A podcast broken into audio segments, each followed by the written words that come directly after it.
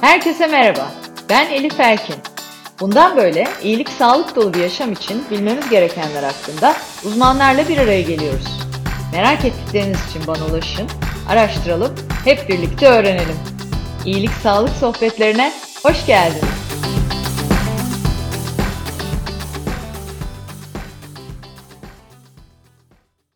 İyilik Sağlık Sohbetleri'nin yeni bölümüyle karşınızdayım. Bu bölümde konuğum nöroloji uzmanı Profesör Doktor Pınar Yalınay Dikmen. Hocam iyilik sağlık sohbetlerine hoş geldiniz. Hoş bulduk. Nazik davetiniz için teşekkür ediyorum. Sohbetimize geçmeden önce sizi kısaca dinleyenlere bir tanıtmak isterim. Konumuz migren olacak bugün çünkü çokça soru alıyoruz bu alanda ve e, sohbete başlamadan önce de konuştuğumuz gibi aslında insanlarda bir çaresizlik duygusu da e, peşi sıra geliyor migren dendiğinde.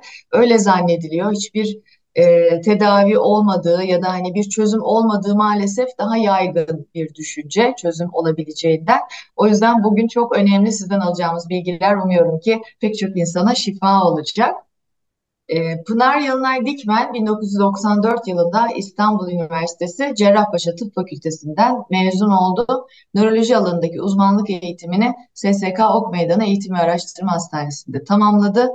Ardından Houston, Texas'ta bulunan Baylor College of Medicine Neurology Clinic'te gözlemci olarak görev aldı. 2002 yılından bu yana Acıbadem Sağlık Grubu'nda nöroloji uzmanı olarak çalışan Profesör Doktor Pınar Yalınay Dikmen 2013 yılında Avrupa Nöroloji Board sınavını geçmiş ve Fellow of the European Board of Neurology titrine sahip olmuştur. Hastalarını Acıbadem Maslak Hastanesi Migren Tedavi Merkezi'nde görmekte olan Dikmen, ulusal ve global altı bilimsel kuruluşta e, üyeliğe sahiptir. Bunun yanında uluslararası hakemli yayınlarda yayınlanmış 50'nin üzerinde çalışması bulunan akademik anlamda da yoğun bir şekilde çalışmalarına devam eden hocamız.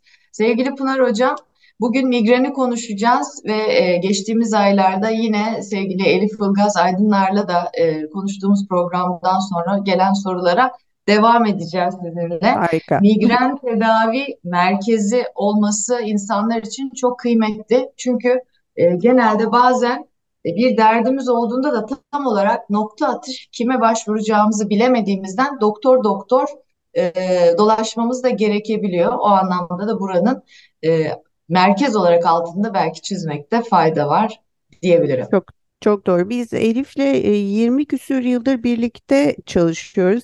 Zaten bizim podcast'imizi dinleyenler de bu yolculuğa nasıl çıktığımızı biliyorlardır. 20 yıldır hemen hemen yan yana kapılarla hep çalıştık biz evet. ve e, ikimiz de ortak ilgi alanlarına sahibiz. Bu anlamda çok şanslıyız. Baş ağrısı hastalıkları, elektrofizyoloji. Bu bağlamda migren e, tedavi merkezinin ihtiyacını da geçtiğimiz yıllarda fark ettik. Aynı sizin e, bahsettiğiniz gibi hastalarımız tam olarak nereye gideceklerini bilmiyorlar ve migrenle evet. ilgili bir takım yanlış inanışlar var. Migrenin tedavisi olmadığı gibi. Fakat bu da aslında bu yanlış inanış da e, boşu boşuna oluşmamış e, Elif Hanım. Çünkü yapılan bilimsel çalışmalar gösteriyor ki migren hastaları tanı alana kadar 3 ila 4 başka doktora gidiyorlar. Mesela migren e, genellikle alında, göz etrafında ağrı yapabiliyor biliyorsunuz. İlla öyle olmak evet. zorunda değil. Hani yarım bir baş ağrısı, iki yanlı baş ağrısı, e, başın farklı yerlerinde de olabilir ama alın ve göz etrafındaki ağrı için mesela mutlaka bir göze gidiyorlar. E, migren evet. hastalarının çoğu sinüzitim diye düşünerek yine bu sinüs alanlarındaki ağrıdan dolayı mutlaka bir kulak burun boğazı ziyaret ediyorlar. İşte e, dahiliye zaten genel e, sağlıkla ilgili bir bölüm olduğu için mutlaka bir dahiliyeyi görüyorlar ve nöroloğa ulaşana kadar aslında bayağı da bir yoruluyorlar. E, o anlamda evet, da e, tanı almaları da hem Avrupa'da hem Türkiye'de biraz zaman alıyor. Bu yolculuktan nörologla buluşamadıkları için tanı da alamıyorlar. E, bu anlamda migrene dair özel bir merkez olması en azından Google'da aradığınızda ya da arkadaşınız size refer Evet. ettiğinde ya bu hekimler gerçekten baş ağrısı konusunda çalışıyorlar. Yıllardır baş ağrısı hastası görüyorlar. E, uluslararası bütün yayınları takip ediyorlar. Migrenle ilgili son tedavileri biliyorlar. Güveniyle geldikleri zaman hastalar zaten o bilgi birikimiyle hastanın üstüne özel e, bir tedavi düzenlendiğinde bu hasta için gerçekten çok yüz güldürücü oluyor. Çok kıymetli. Ee, şimdi tıpta sıklıkla söylenen bir e, söz var. Hastalık yoktur, hasta vardır diye. Tam da onu yapıyorsunuz aslında. Kişiye Evet. özel tedavi uyguluyorsunuz. Ee, bir de söylediğiniz çok doğru. Şimdi baş ağrısı öyle bir şey ki farklı formlarda hayatımızın akışında çokça yaşadığımız bir şey. Bazen de migren e, bundan sebep sanıyorum ki karıştırılıyor bazı ağrılarda. Tam da dediğiniz gibi işte mesela sinüzit ve migren ağrıları birbirine çok benzer denir. E, hani burada belli e, ya da en azından biz halk olarak diyeyim öyle e, yorumluyoruz. E, Burada mesela ayrıştırıcı bir şeyler var mı hocam? Yani doğru yere yönlenmek çok önemli. Dediğiniz gibi çünkü o farklı kapıları dolaşmanın verdiği yorgunlukla aslında son gideceğiniz yere gitmekten de pes edebiliyorsunuz ve o ağrıyı çekiyorsunuz. Mesela sinüzit ve migreni belki Evet. karşılaştırarak Mesela başlayabiliriz. Bu konuşalım bunu. Tabii ki. Şimdi e, sinüzit migrenle gerçekten çok karışıyor. Bütün dünyada da böyle. E, nörolojiye gelene kadar hastalar sıklıkla migren hastaları sinüzit olduklarını düşünüyorlar. Hatta baş ağrısı ile ilgilenmeyen hekimler bile e, migren hastalarına sinüzit tanısı koyabiliyorlar. Ama mi, e, sinüzit bir akut e, enfeksiyon. Yani siz bir üst solunum yolu enfeksiyonu geçiriyorsunuz sıklıkla. Ondan sonra sinüslerinizde bir mikrobik enfeksiyon oluyor ve bu ani başlayan işte e, göz etrafında, başın tepesinde ya da alında şiddetli bir baş ağrısına neden oluyor. E, ve genellikle genizin gerisinden bir akıntınız oluyor. Bu yeşil renkli oluyor. Yani e, akut yani ani başlayan bir enfeksiyöz tablodan bahsediyoruz. Bununla birlikte bir baş ağrısı başlıyor. E, fakat migren e, kronik bir hastalık. Yani genetik olarak yatkın olan kişilerde sıklıkla ilk başta aralıklarla tipik migren atağı dediğimiz bir tablo var. Böyle 4-72 saat kadar süren ve baş ağrısı ile gelen, ışık ve sese karşı hassasiyetin eşlik edebildiği, bulantı veya kusmanın olduğu tipik migren atakları oluyor. Bu tipik Evet. migren atakları ani başlayan işte göz, alın, tepe, başın tepesinde olan e, enfeksiyon ağrısından farklı bir ağrı. Yani demek istiyorum ki sinüzit ani başlayan enfeksiyöz bir süreç ve antibiyotik verdiğinizde bunu tanıdığınızda düzeliyor. Bir de şöyle Evet. bir şey var Elif Hanımcığım. Ee, bazı alerjik kişilerde de biliyorsunuz kronik sinüziti olabiliyor. Ee, Evet. bu kişiler kronik sinüzitten yakınıyorlar. Bu kişilerin de gerçekten sinüs bölgeleri daha hassas olabiliyor. O bölgede hafif bir ağırlık hissi ta- e, tanımlayabiliyorlar. Ee, fakat kronik sinüzit bu kesin bir bilgi baş ağrısı yapmıyor. Ve migren Aa, atakları da. Evet, son derece tipik bir tablo size bahsettiğim işte 4-72 Evet. saatlik baş ağrısı ile giden ve eşlik eden bulgularla olan bir tablo. Dolayısıyla eğer bir hastanın akut sinüziti varsa bu ani başlamış bir baş ağrısı oluyor. Oysa migren hastalarının ise sorguladığınızda geçmişten beri gelen tipik baş ağrısı atakları oluyor tanı almasa bile. Dolayısıyla sadece öyküden bile hani migren ve akut sinüzit arasındaki ayrımı yakalamak mümkün. Tanı olarak ne Evet. yapılabilir diyorsunuz, radyolojik tetkik olarak da basit bir sinüs tomografisi kişinin akut bir sinüziti olup olmadığını zaten direkt olarak bize söylüyor. Kronik Evet. sinüzit ise az önce söylediğim gibi baş ağrısına sebep olmuyor. Hele ki migren tipi bir baş ağrısı, son derece tipik bir baş ağrısı, e, hiçbir şekilde kronik sinüzitle bir ilgisi yok. Yani bu Harika. bilgileri bildiğinizde aslında evet, e, çok evet. net olarak ayırt edebiliyorsunuz. Bir migren hastasının da e, mesela yıllardır tanıdığı bildiği bir baş ağrısı var. Migren atakları çekiyor. Bir anda farklı bir baş ağrısı oluyor. Öncesinde bir enfeksiyon geçirmiş oluyor. Bir grip enfeksiyonu geçirmiş oluyor. Ve baş ağrısı farklılaşıyor. İşte alın, e, başın tepesi, gözlerin etrafında oluyor. O zaman araya gerçekten bir sinüzit enfeksiyonu girmiş mi diye biz de şüphelendiğimizde basit bir tomografi çekerek bunu ayırt edebiliyoruz. Edebiliyorsunuz. E, kronik sinüzitte baş ağrısı olmaması zaten çok net bir bilgi. Çok Hani net. dolayısıyla orayı otomatik olarak eliyoruz. Diğerinde de e, hem ani başlaması işte o akıntılı eşlik eden tablo yani ortada belli ki bir e, farklı bir Enfeksiyon var. enfeksiyon var.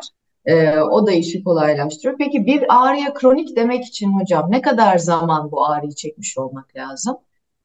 Biz baş ağrısını uluslararası baş ağrısı hastalıkları sınıflamasına göre e, kategorize ediyoruz.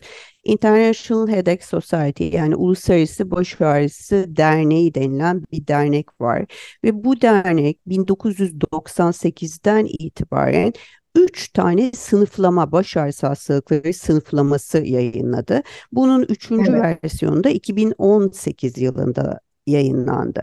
Bu baş ağrısı hastalıkları sınıflamasında e, 300'ün üstünde baş ağrısı var Elif Hanımcığım. Ve e, kronik tanısı şöyle konuluyor e, bu kategoriye göre. Hastanın en az 3 aydır baş ağrısı olması. Bu migren de olabilir, farklı tabii ki baş ağrısı türlerinde de.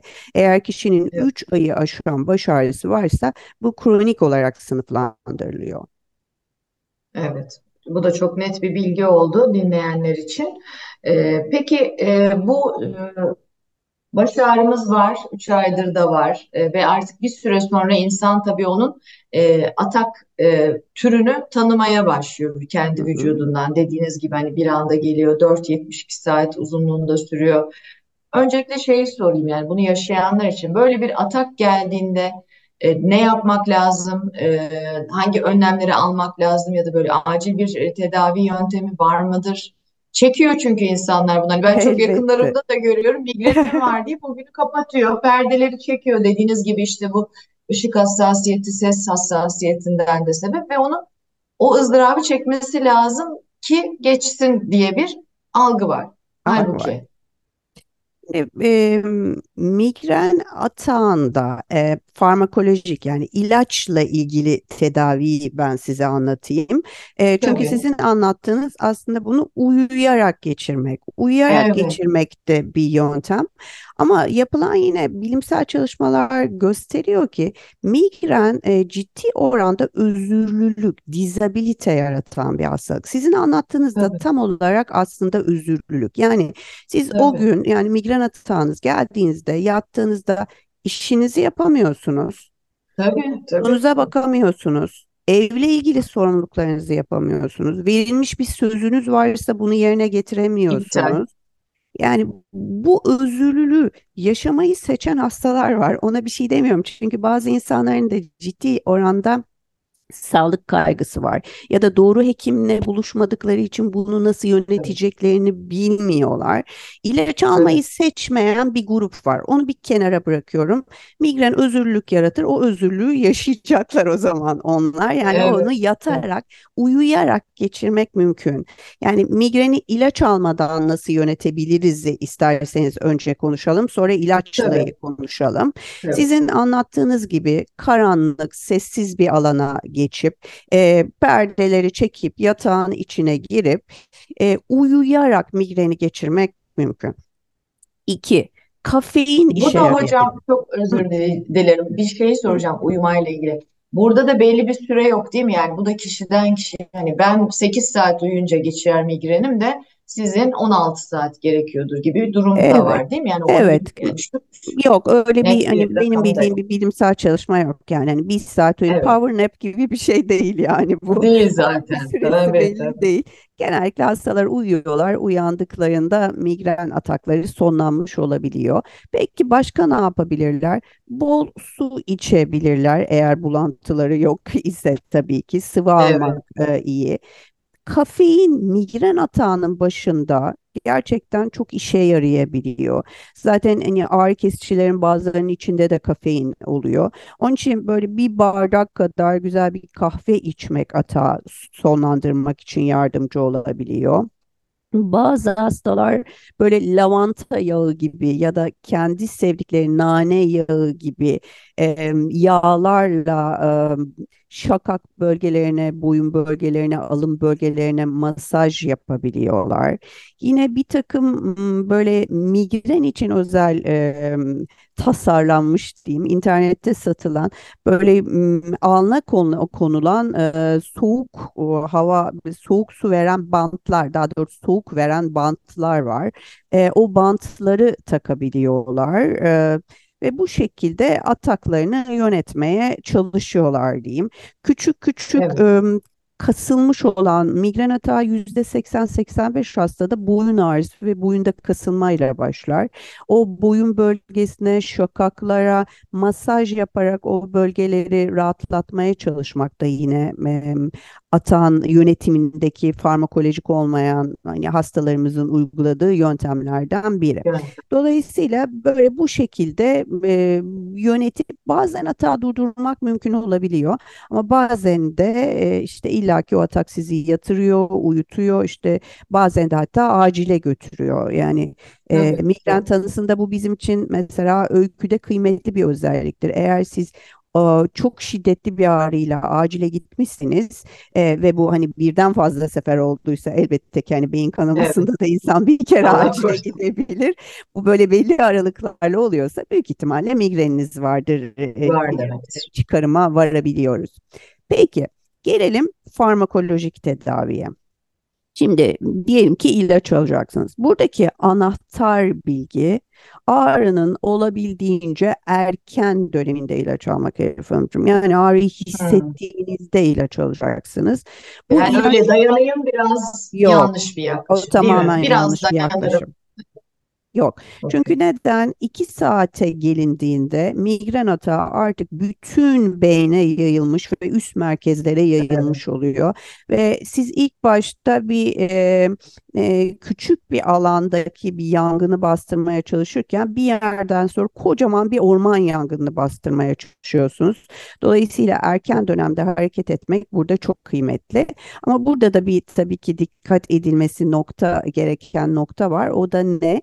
Bir ayda tabii kaç kere ilaç aldığınız. Eğer siz ayda işte 10 gün, 15 gün ağrı kesici olarak bunu yönet alarak bunu yönetiyorsanız o zaman ilaç kötüye kullanım baş ağrısı denilen yine Dünya Baş Ağrısı Örgütü'nün tanımladığı Hmm. ikincil baş ağrınızı daha kronik bir hale getiren, tedaviyi daha güçleştiren bir baş ağrısı ortaya çıkıyor.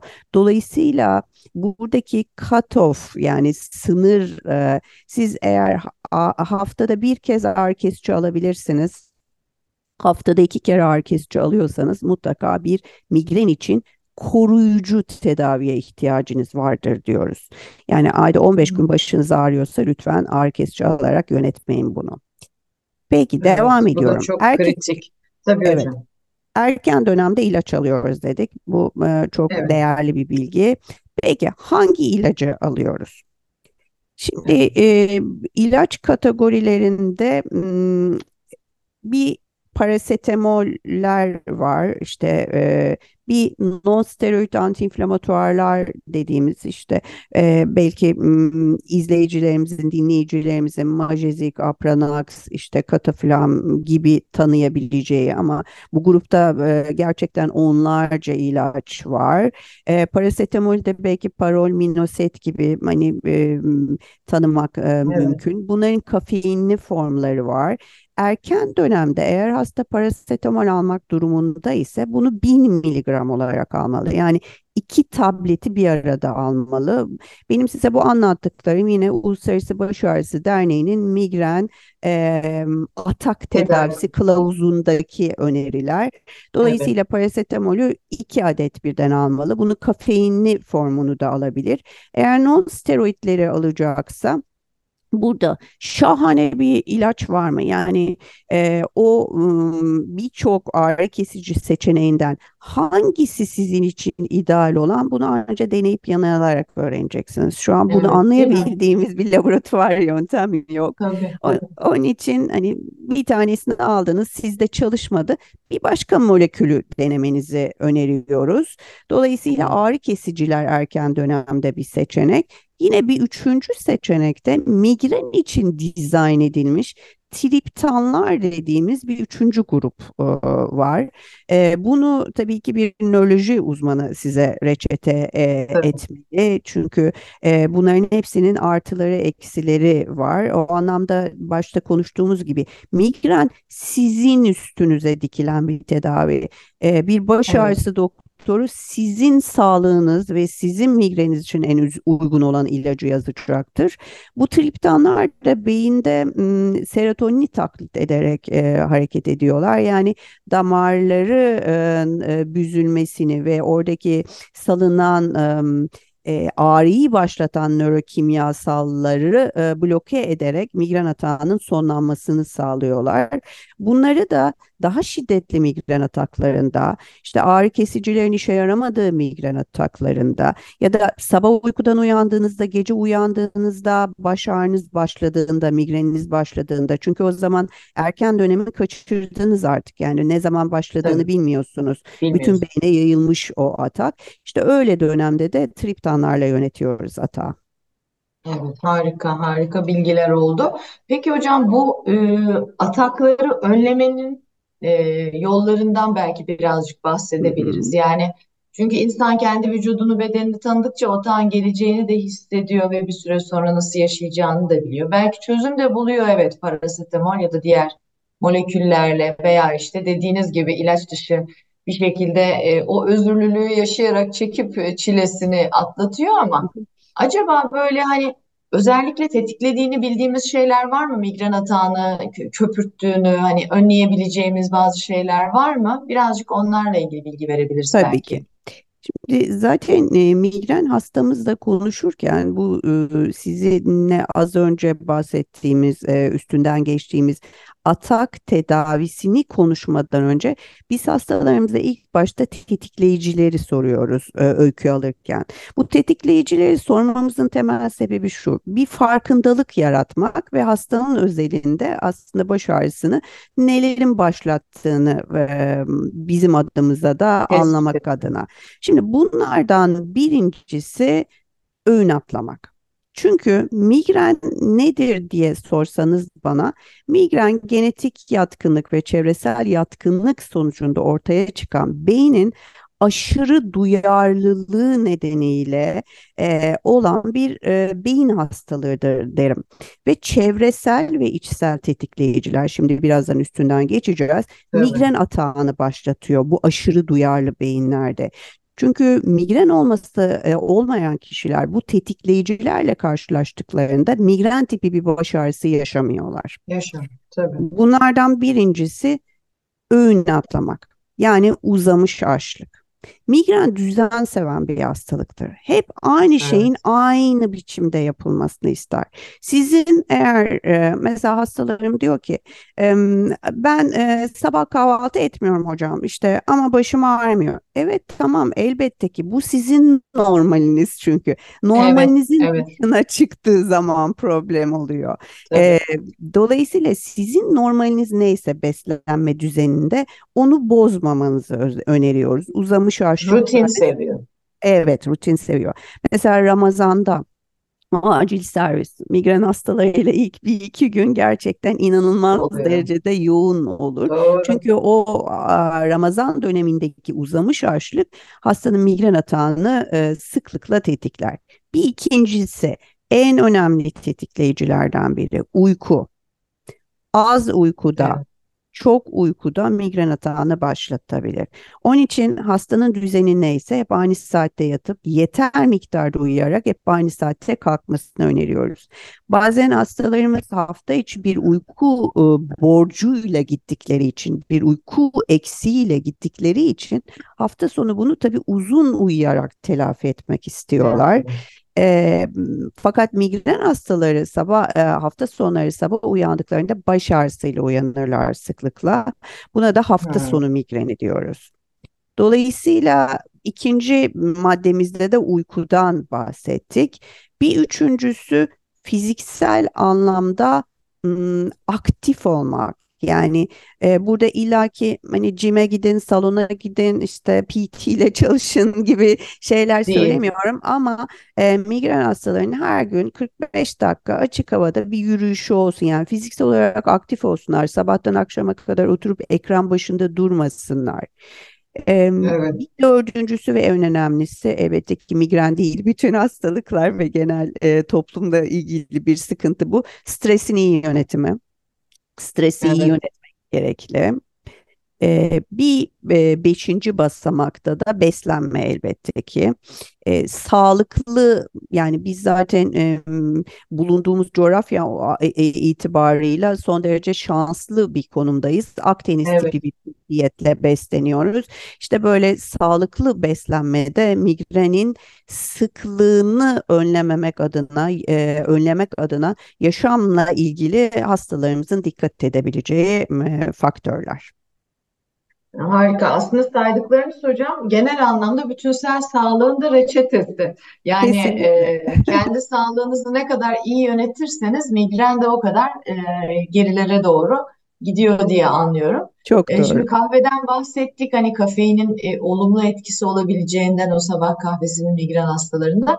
Bir de bize sıklıkla sigara ile ilgili soru geliyor hocam. Yani bir kanıtlanmış bir çalışma, yapılan bir çalışma var mı? Sigara ile migrenin bir ilişkisi var mı ya da nasıl etkilediğine dair bir şey var mı? Bilgi. Ya sigara da Şöyle, tabii ki totalde zaten zararlı ama hani migren spesifik bir paylaşabileceğimiz bir bilgi var mı merak ettim. Şöyle bir şey, sigara ile ilgili hastalarımdan duyduğum en em, sık e, geri dönüş şöyle, kapalı sigara dolu bir e, ortama girdiklerinde ki bazen hani böyle gece eğlenceleri ya da bazen düğünler, kalabalık ortamlara girdiklerinde bu hastanın baş ağrısını tetikleyen bir faktör. Bazı hastalarda kendileri sigara içtiklerinde baş ağrılarının tetiklendiğini söylüyorlar. Dolayısıyla bu yine hasta özelinde değerlendirilmesi gereken bir özellik. Evet, evet. Ee, şimdi bir de e, hani hem migreni konuştuk, önlemeyi konuştuk, atak geldiğini konuştuk, tedaviyi de e, ilaçlı ya da ilaçsız olarak biraz konuştuk.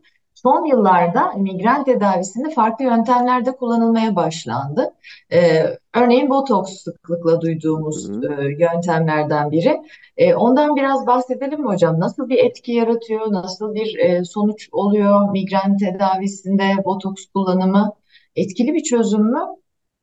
Evet ben botoksu çok seviyorum. Botoks benim çok yaptığım bir uygulama. Hatta kendi botoks hastalarımızı topladığımız bir bilimsel yayınımız da var yine migren tedavi merkezimizde. Botoks 2010 yılında Amerika Birleşik Devletleri'nde kronik migren hastalarına yani son 3 ayda ayda 15 günden fazla baş ağrısı olan hastalara 3 tane bilimsel çalışma yapıldıktan sonra Amerika Birleşik Devletleri'nde FDA tarafından onaylandı. Hemen arkasından Türkiye'de Sağlık Bakanlığı tarafından da onaylandı. Yani bu sağlık otoritelerinin onayladığı bir tedavi. Onayla. Evet. Ama nasıl bir botokstan bahsediyoruz? Bu önemli. Biz botoksu 2010 yılında bu Amerika Birleşik Devletleri'nde bahsettiğim yapılan 3 bilimsel çalışmadaki uygulanan protokolle yapıyoruz. Bu protokolün bir adı var. PREMT pro- protokolü. Burada Krem. e, 31 tane cilt altı alan var. Bu cilt altı alanlar tesadüfi olarak seçilmemiş. Sinirlerin geçtiği alanlar bunlar. Ve 4 tane Evet. anatomik bölge var. Bunlar neler derseniz alın, şakaklar, başın arkası, ve omuzlarda, cilt altı, sinirlerin geçtiği alanlara botoks uygulaması yaptığınızda bu cildin altındaki ağrı reseptörlerinin migren atağını başlatan kalsitoningenle ilişkili peptit, İngilizce'de bunu CGRP olarak e, kısaltıyorlar. E, şimdi çok popüler bir e, molekül bu, nörokimyasal bu. Bunun üstünden birçok yeni migren tedavisi oluşturuldu çünkü. İşte bu CGRP'nin evet. salınımını bloke ediyor botoks. Yani botoksta yapılan şey kozmetik bir uygulama değil migren tedavisi değil. için. Tamamen ağrıya yönelik bir uygulama. Botoksu e, kendi ofisimizde yapıyoruz. Yani bunun için hani ameliyathane oraya buraya gitmek gibi bir e, e, yer değiştirmeye gerek yok. Botoks evet. işe yaramaya uygulama yapıldıktan 4-10 gün sonra başlıyor. E, ve e, koruyucu tedavide, botoks da koruyucu tedavilerden biri migren için. Tedavi yapmadan önce mutlaka hastamız ile tedavi beklentilerimizi konuşuyoruz Elif Hanım. Bu ne demek? Evet, evet. E, bunu da yine Dünya Baş Örgütü e, yaptığı bilimsel çalışmalarda koyduğu çıtayla belirliyor. Bir m, ilacı ya da bir yöntemi, botoks da bunlardan biri. Ya evet migrende işe yarıyor. Biz bunu e, tedavi kılavuzlarına katalım demeden önce bir e, yapılan çalışmada bunun bu yöntemin ya da ilacın migren ataklarının sıklığını ya da şiddetini en az yarı yarıya azaltması hastanın kullandığı ilaç sayısını azaltması ve yaşam kalitesini arttırması ve aynı zamanda da tabii ki güvenli olması gibi e, bir takım e, maddeleri test ederek belirliyor.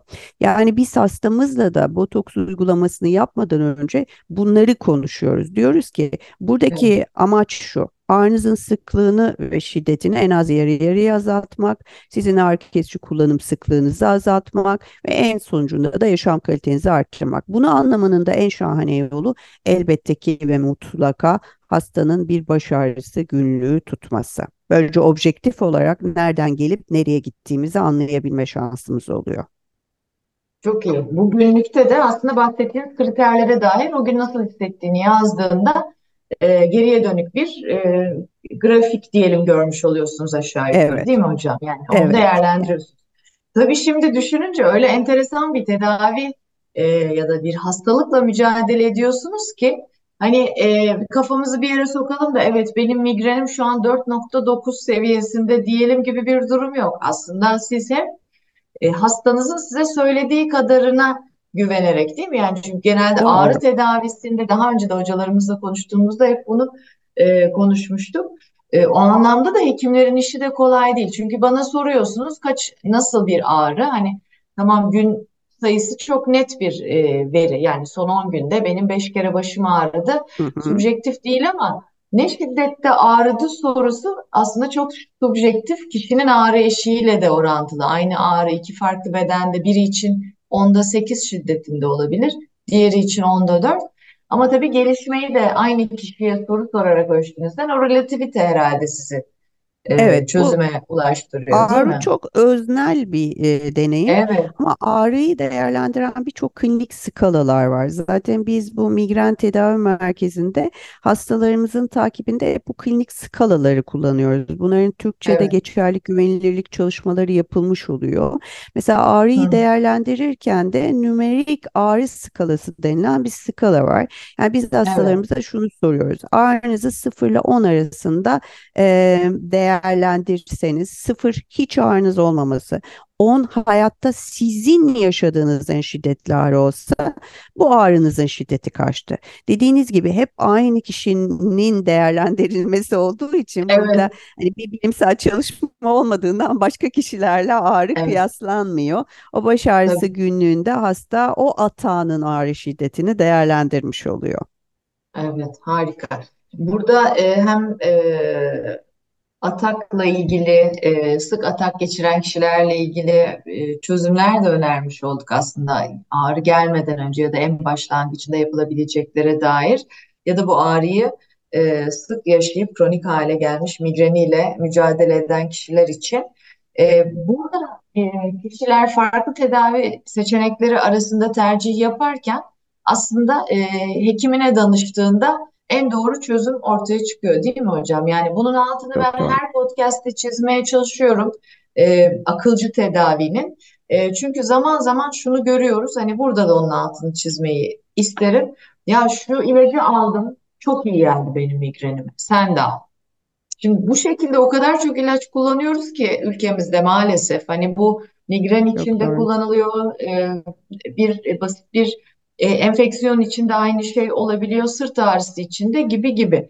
Hani belki burada bir e, sizin gibi bir e, uzman tarafından bu konunun altı çizilse çok iyi olur diye düşündüm. Migren tedavisi olan bir hastalık. Hani bizi dinleyenler büyük ihtimalle migreni olan ya da e, bir yakınının migreni olan e, Evet, dinleyiciler olacak diye düşünüyorum. E, şu mesajı vermek lazım. Migren tedavisi olan bir hastalık.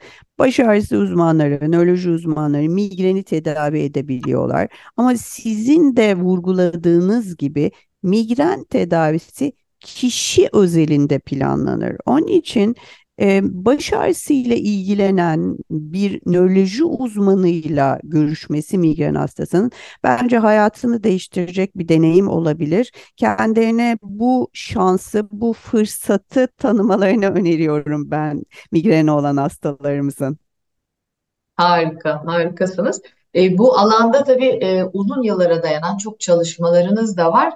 Şimdi de yeni bir e, seriye başladınız hocam. Yine e, Profesör Doktor Elif Ilgaz Aydınlar'la kapı Evet, komşusu e, olarak e, Her evet, Şeyin Başı Beyin diye bir e, podcast serisine. E, çok çok kıymetli çünkü e, bu kadar e, bilgiye sahip iki uzmandan aslında insanlar derdine derman aramalı. Yani bilmeyen, e, sosyal medyada e, bilimsel e, kanıta dayalı olmayan önerilerden değil, e, doğru bilinen yanlışlar bölümünde de pek çok konunun altını zaten sıklıkla çiziyorsunuz. O yüzden dinleyenlere buradan da duyurmuş olalım. E, çünkü bu yanlış algının altını da bugün burada tekrar tekrar çizmiş olduk. Yani migren başa gelen çekilir e, yaklaşımıyla yönetilmez. Migren tedavisi edilen bir e, hastalıktır. Pek çok tedavi e, yöntemi var. Yeni yeni çalışmalar da var diye biliyorum. Hani çok yakın gelecekte sizin heyecanla beklediğiniz, takip ettiğiniz tedavi farklı yöntemler var mı? Belki son olarak ona da evet. değinebiliriz. Şimdi yine migren koruyucu tedavisinde migren iğnelerinden de ben kısaca bitirmeden önce bahsetmek isterim Elif Hanım. E, migren iğneleri migren tedavisinde çığır açan bir e, gerçekten e, farklılık e, yaratan bir tedavi seçeneği oldu. Çünkü bunlar size az önce bahsettiğim calcitonin ilişkili peptiti bloke eden ilaçlar ve bu calcitonin ilişkili peptit migren tedavisinde migren atağını başlatan çok önemli bir nörokimyasal. İşte bu e, ilaçlar 2018 yılında Avrupa ve Amerika'da piyasaya çıktılar. İki buçuk yıldır Türkiye'de varlar. Biz bunu en çok kullanan hekimlerden e, biriyiz. Daha e, birkaç ay önce Türkiye çalışmasını ben yazdım. 12 baş ağrısı hekimi meslektaşımın toplam 470'in üstündeki hastasının iki buçuk yıldaki bu migren iğnesi deneyimini bir bilimsel yayına çevirdik, çevirdik ve bu yayında gördük ki hastalarımızın yüzde sekseni migren iğnesinden fayda görüyor. Dolayısıyla migren %80 iğnesi çok çok güzel bir seçenek tedavide. Ee, bir diğer beklediğimiz heyecanla yeni ne oluyor diye sordunuz ya.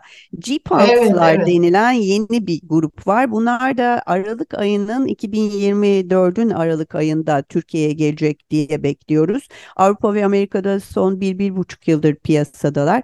Bunlar da yine CGRP'yi bloke ediyorlar. Bu size bahsettiğim az önceki migren iğneleri cilt altı olarak uygulanıyorlar. Ee, bu G-Pantlar dediğimiz yine CGRP üzerinden çalışan moleküller ise hap olarak yutuluyorlar. Dolayısıyla iğne sevmeyen Aa, hastalar için harika bir Evet, seçenek.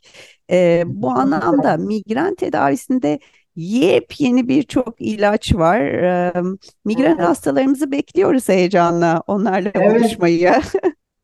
Aynen öyle. Çünkü dediğiniz gibi e, öyle bir hastalık ki bu e, insanın yaşam kalitesini bir anda yerle bir edebiliyor.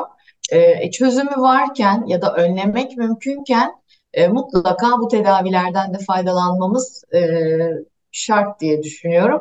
Harika, çok çok teşekkürler. E, iyi ki geldiniz, harika bilgiler verdiniz. Şimdi e, zaman da hızla aktı gitti. E, son soruya geldi sıra. Son soruyu ben tüm konuklarıma soruyorum. Aynı soruyu soruyorum.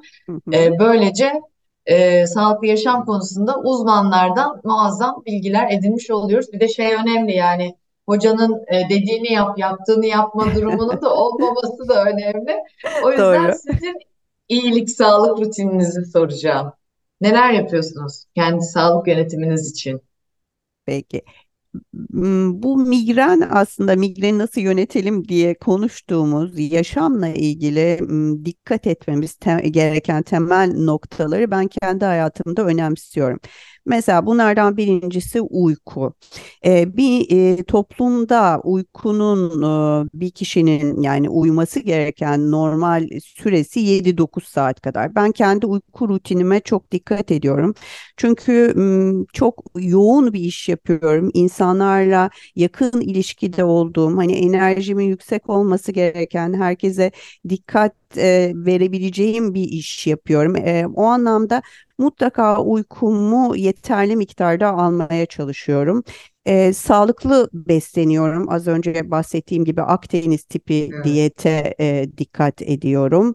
E, fiziksel e, egzersiz anlamında yoga benim hayatıma çok pozitif katkıda bulundu. Ben migren hastalarıma da yogayı kesinlikle öneriyorum ama illaki yoga olmak zorunda değil. Fiziksel olarak aktif olduğunuz herhangi bir başka e, elbette ki spor dalını da seçmek mümkün. Stres yönetimi olmazsa olmaz. E, bu evet, evet. konuda Yine migren hastalarıma da ben şunu öneriyorum. Kendim de aslında birazcık böyle geliştim. Her zaman stresi yönetmek çok mümkün olmuyor. Hani hepimiz dalgalanıyoruz ama insanın artık kendi kendine eğitebileceği çok güzel kaynaklar var. YouTube gibi, TED Talks gibi. evet. Mesela ben bunları e, sizin Spotify'daki e, mesela ve bizim yayınlarımız gibi yani kendi kendine eğitimi çok önemsiyorum e, ve bunun da Evet, yaşam evet, boyu olduğunu düşünüyorum. E, bunun dışında alkolü hani e, alkol çok güzel bir kaygı giderici. E, dönemsel Evet. olarak hepimiz Kısa vadeli. kullanıyoruz. E, Evet, Evet. Fakat e, alkolü de biraz e, son yıllarda mesela birçok e, nörobilimci de aynı şeyi söylüyor. Fazla alkol kullanımı ne yazık ki uzun vadede istenmeyen e, sağlığımızla ilgili sonuçlara yol açabiliyor. tabii. Bunu da daha sınırlı kullanmaya çalışıyorum. E, benim genel rutinlerim bunlar Elif Hanımcığım. Harika. Çıktısı da benim karşımda dinleyenler göremiyor ama harika. Ee, hepsi belli ki işe yarıyor hocam. Harikasınız. Ee, iyi ki geldiniz. Ee, tüm değerli bilgiler için çok çok teşekkür ederiz. Ee, umuyorum ki dinleyenlere de e, faydası olur. E, migreni olan e, dinleyicilerimizin daha da detaylı bilgi almak için elbette ki hani nöroloğa başvurmaları ya da başvurdularsa bile ilave bilgi almaları için her şeyin başı Beyin Podcast'inde dinlemelerini e, öneririm. Orada da e, oldukça kıymetli bilimsel kanıta dayalı verilerle e, kendi yaşam kalitelerini yükseltmelerinin mümkün olacağını e, biliyoruz çünkü. Çok Çok teşekkür ediyorum nazik davetiniz için. Hoşça kalın.